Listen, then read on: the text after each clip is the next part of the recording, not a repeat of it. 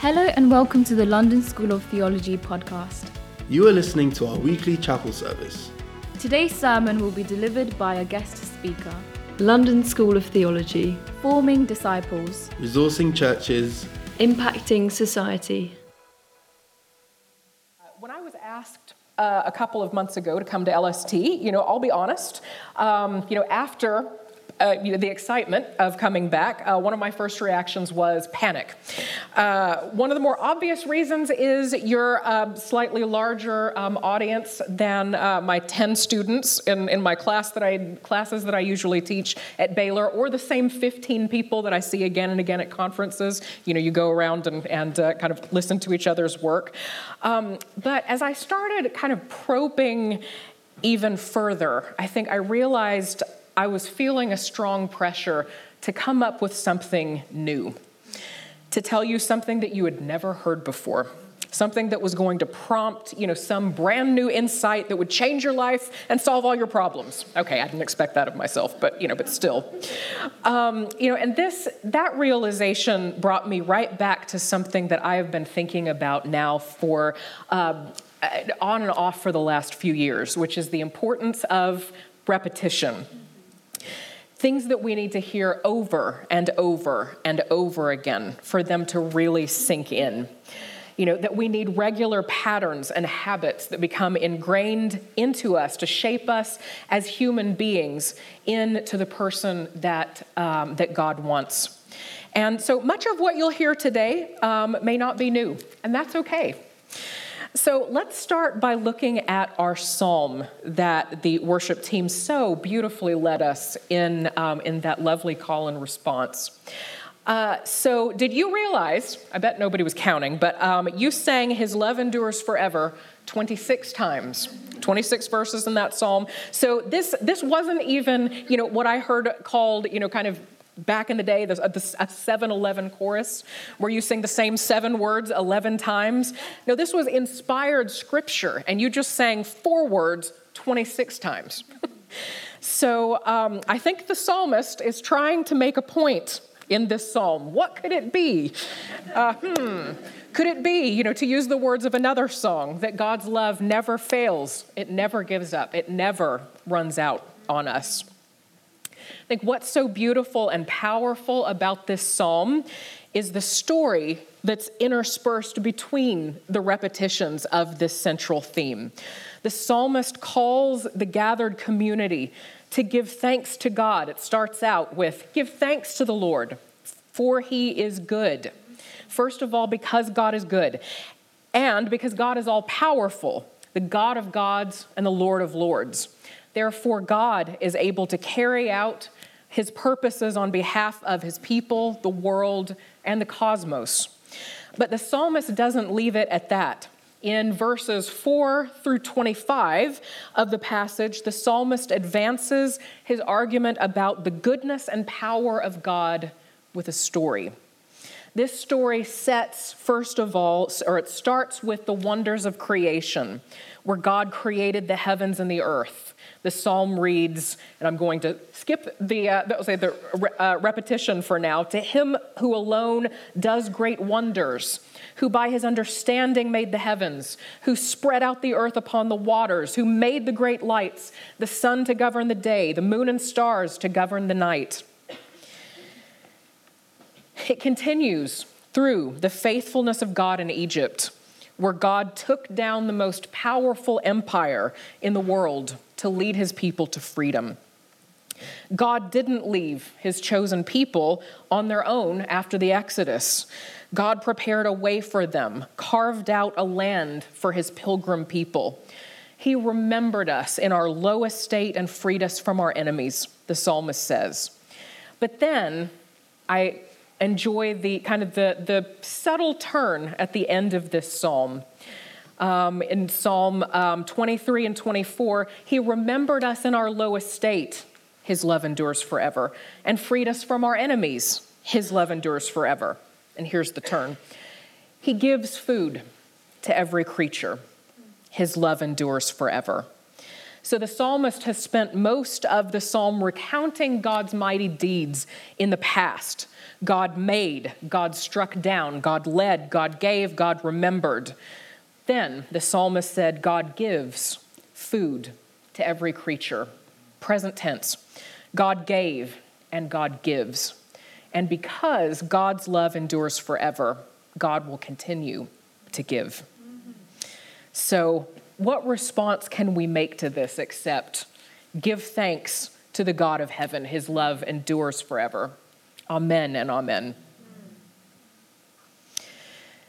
So, for the next few minutes, um, I want to kind of turn from this foundation, foundational scripture into discussing a, a, central aspect that makes the Psalms and music more generally so powerful in our worship, and that is repetition. Despite repetition's usefulness and power, it tends to get a bad rap uh, when it comes to music and worship. So let's spend a couple of minutes figuring out why that is.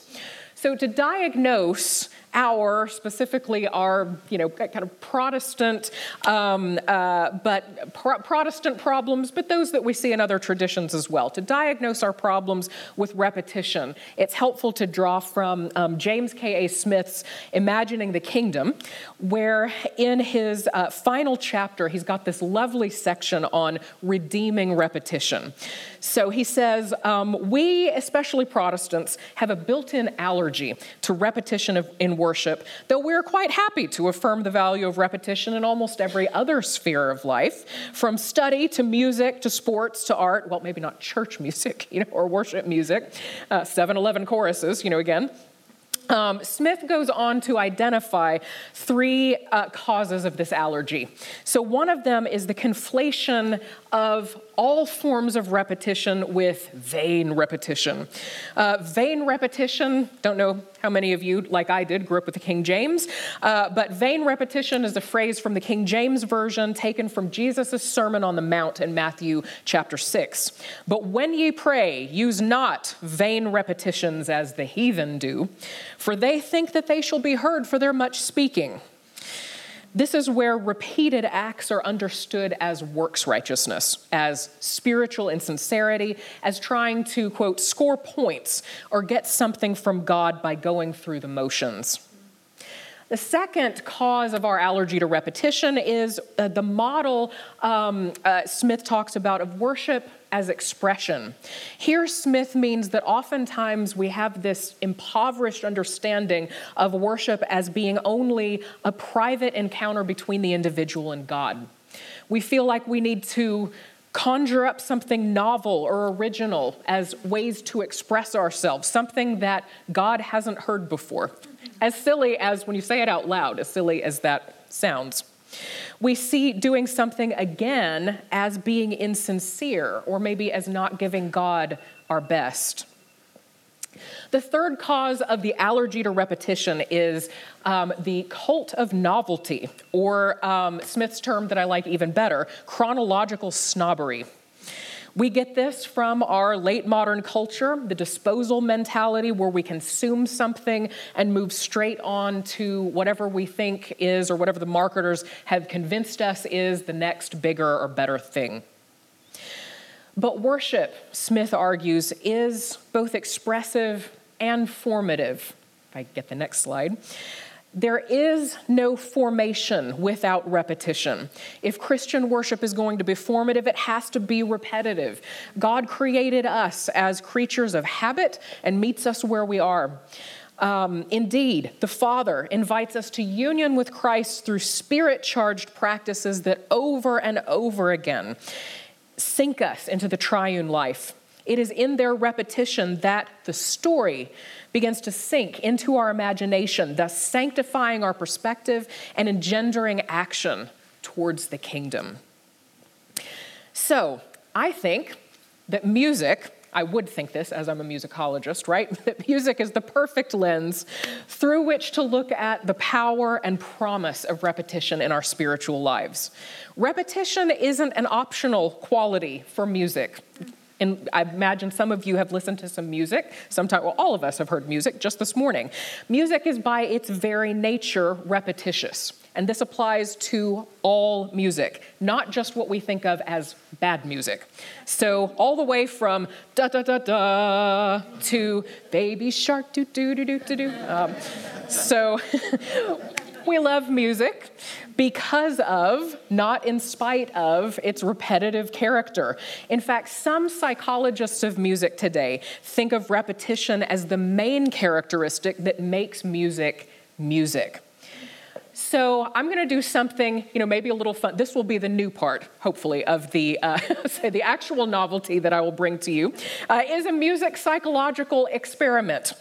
So uh, many of us are familiar with visual illusions that like play on our uh, on our perspective, right? So this is uh, what I'm going to play for you is an aural illusion.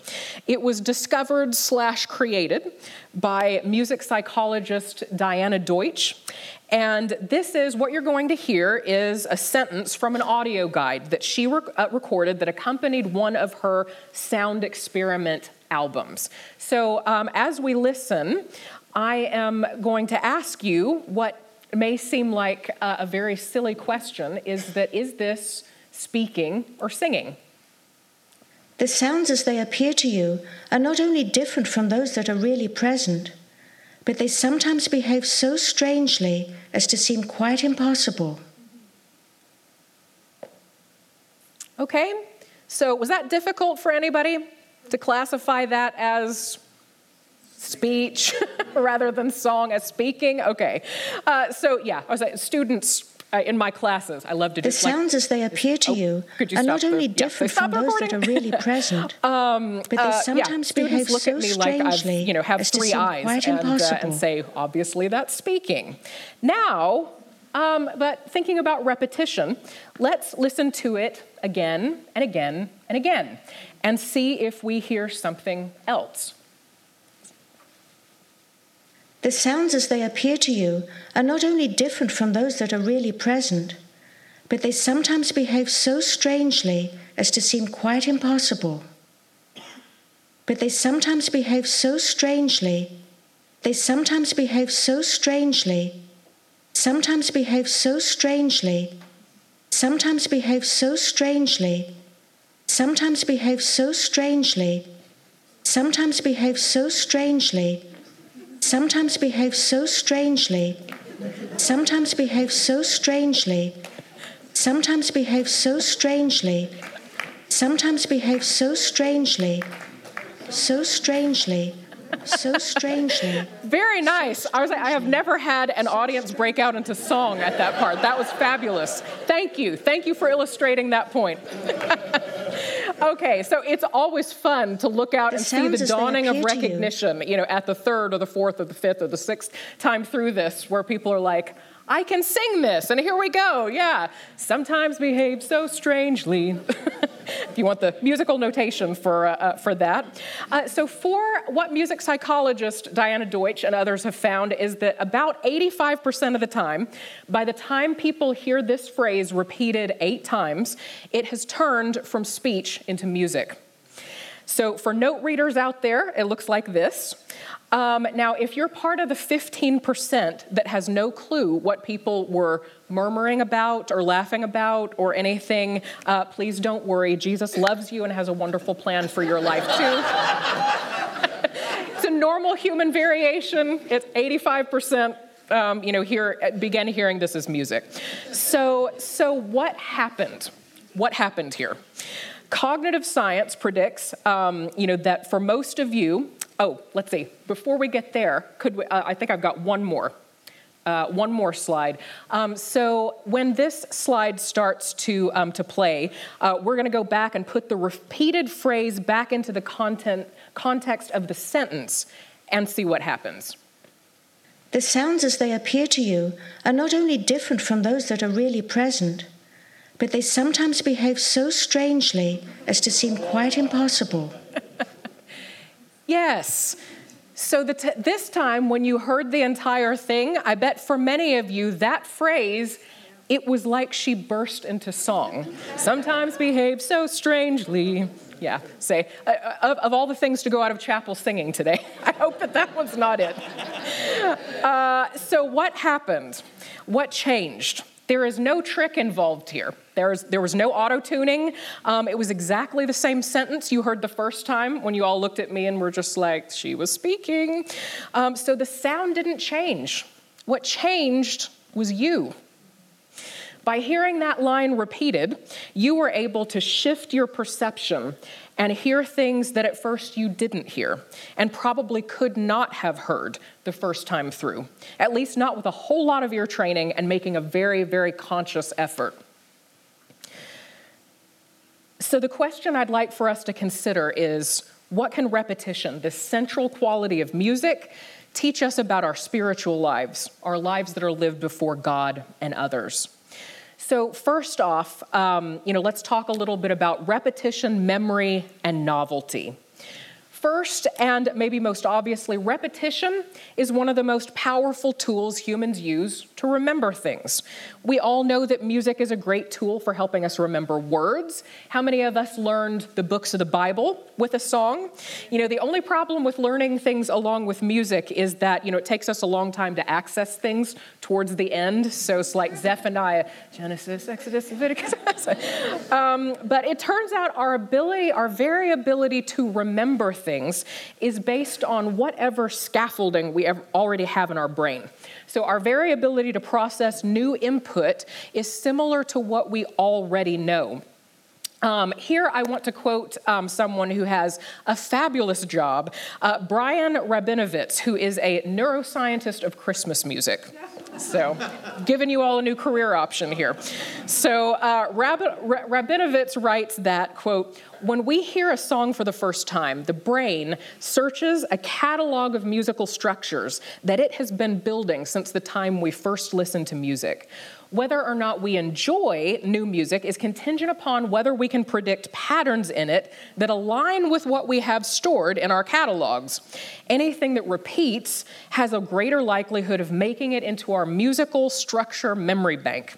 And as long as the renditions of the same song stay within predictable patterns, the listener will still experience pleasure by guessing what comes next.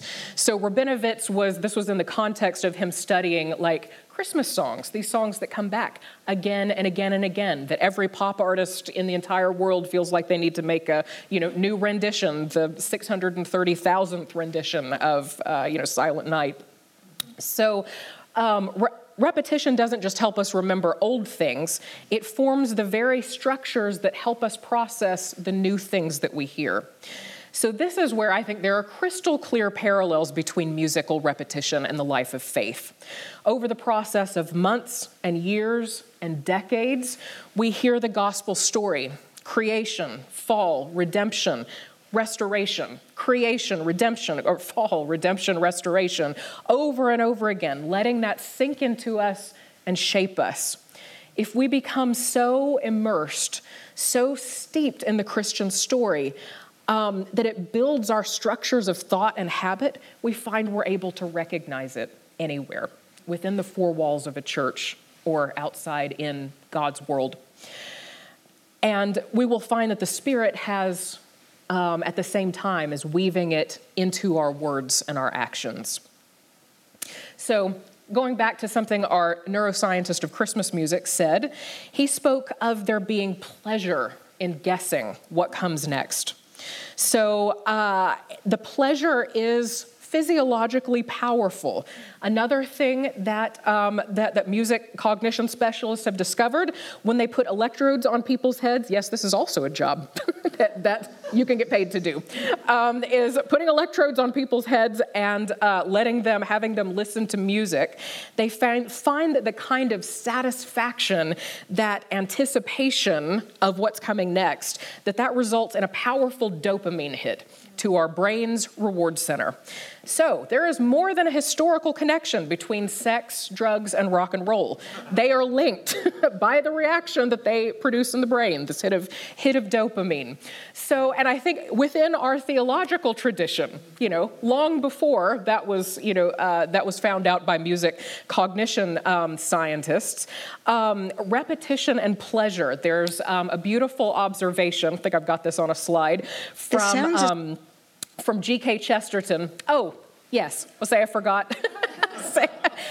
children. So before we get to G.K. Chesterton, so these are my two lovely daughters, Georgia and Jenny who I get to go see on Thursday. I'm very, very excited about that. But uh, they went through, or Jenny, uh, fairly recently, and she has, well, she repetitions, you know, of it. The uh, the do it again phase, the do it again. The I will do something. I it was chicken noises in the car on the way to school one day that I did not Yes, I made chicken noises all the way because it was as funny the 37th time somehow as it was, you know, the first time.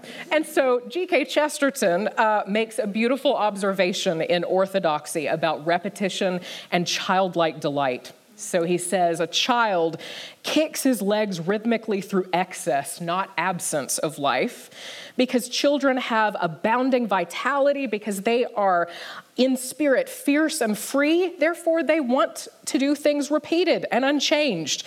They always say, Do it again. And the grown up person does it again until he is nearly dead or very tired of making chicken noises. For grown up people are not strong enough to exult in monotony. It is possible that God says every morning, do it again to the sun, and every evening, do it again to the moon. It may be that He has the eternal appetite of infancy, for we have sinned and grown old, and our Father is younger than we. Strong enough to exult in monotony, it being a sign of strength rather than weakness, to find pleasure in repetition, that's convicting and challenging. So, um, one of the last points I'd like to make is about repetition as formation, altering mind and body. So, repetition is necessary in the spiritual life because by submitting ourselves to it, it will slowly but surely change our perception of reality in the same way that on the small scale that uh, sometimes behaves so strangely um, uh, did. So, perfect example of this because you were forced to listen to that phrase over and over and over again. You were able to discover abs- aspects of its pitch and rhythm that weren't at all apparent on first hearing. So, the way repetition in music changes perception and experience has been demonstrated perspective, or, uh, compellingly by cognition specialist Elizabeth Margulis. And if you're interested in some of the things that I've been telling you today, go find her book on repeat. Her research has found that repetition deepens anyone's understanding of music, not just people with four decades of formal training. Um, Margulis's research shows that we are able to pay attention to only to small scale repetitions when we are unfamiliar with a song. So we can, most of us, even on hearing something the first time, we can tell when the chorus comes back or when we're doing a second verse of something. Um, but on repeated listenings, our temporal span is zoomed out, and we can look forward even further to the next phrase or the next section of a song. Um, she found also that listeners shift their attention to other things that are going on in the music. So maybe at first they were just listening to the words, um, you know, the, the melody and the text put together, but then, you know, maybe they're listening to the rhythm or the instruments that come together to form the musical texture. So she sees this repetition as key to our participation in music. She says repeated music produces a special absorption. Listening ahead to what comes next, we feel like we're participating in the course of the music itself. So, again, to bring things back to our faith, I think Margulis's research here paints us a beautiful picture of the now and the not yet um, elements of our faith. In music, we may be experiencing one sound in the moment, But the more we become familiar with the song, the more we perceive those individual sounds as part of a larger arc. The more we trust that though what we're hearing right now may be dissonant, it may be unresolved, there's a cadence coming that's going to bring resolution, that's going to bring peace. We anticipate what's coming, and it brings us joy and hope. So, in this way, we can live fully in the present while imagining and anticipating the future at the same time. And this is the hope that we have to have when things get tough. Repetition in the Christian life is getting up early or staying up late to pray when we don't feel like it, reading scripture when God is painfully silent, serving others when it's thankless or risky, or showing up to gatherings of other believers when our doubts threaten to overwhelm us and our minds ask us, Why are you here? This kind of repetition isn't easy. It takes courage, sometimes courage that we are only able to muster because of God's grace, because of the compassion of others. But it's this kind of repetition that I think is key to a sustainable spirituality. And this is very different from the what we might call the extreme or bimodal um, spirituality that some of us inherited from our revivalist forebears. Um, I grew up in this tradition that basically has only two modes you're either backsliding or you're moving forward at a breakneck pace. So, experiencing your spiritual life as a constant ricocheting, like a constant yo yo um, between those two extremes, is crazy making. Um, and again, I, you know, speaking from my own experience, I lived this for many years, and maybe some of you have as well. My education at a Christian university, much like this one, is what helped me put aside the spiritual yo yo and put on a rucksack instead to walk the long distance trail, you know, putting one fumbling foot in front of the other. But you know, something to remember, and especially in light of what I understand your community has gone through in the past few days. You know, you are not hiking this trail alone. There is a great cloud of witnesses cheering you on, the cloud of witnesses in this room, the cloud of witnesses, the communion of saints in heaven. So, repetition, I think, is at the heart of Christian spirituality. It's putting one foot in front of the other, day after day. It's a steady rhythm that brings body, mind, and spirit into beautiful alignment. So, kind of to close us out today, I have asked the band, if you all would make your way up to, to help me lead an old gospel hymn that I grew up singing. A lot of you may not know this hymn, and that's okay. Um, I want to say up front that it, honestly, it never really was a favorite hymn of mine. Um, though it was it was a favorite of my grandmother's. So um, at my church growing up, the hymn was always performed kind of with this heavy, you know, sort of nostalgic um, overtones. And I, I, am aware of some enlightened um, hymnologists who have criticized it for like smacking of Victorian sentimentality. All of that said, you know, my perspective on this hymn has changed quite a lot in light of what we've talked about today, what I've learned about repetition. So, let me tell you a little bit about um, the hymn writer, a Victorian era woman by uh, the name of Kate Hankey.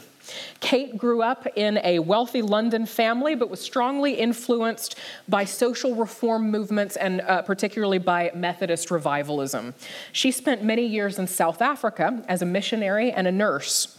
Um, she was bedridden for a number of months with a serious illness. And during that time, she wrote a 100 verse devotional poem, as one does. so we're expecting that from Mark, right? 100 verses. Look to look to Kate Hankey. Um, so, um, so out of this 100 verse devotional poem, we're going to sing three verses. Some hymnals have four verses of this particular poem, but I want to direct your attention before we sing to some of the lyrics. So, um, if we could go ahead to verse two.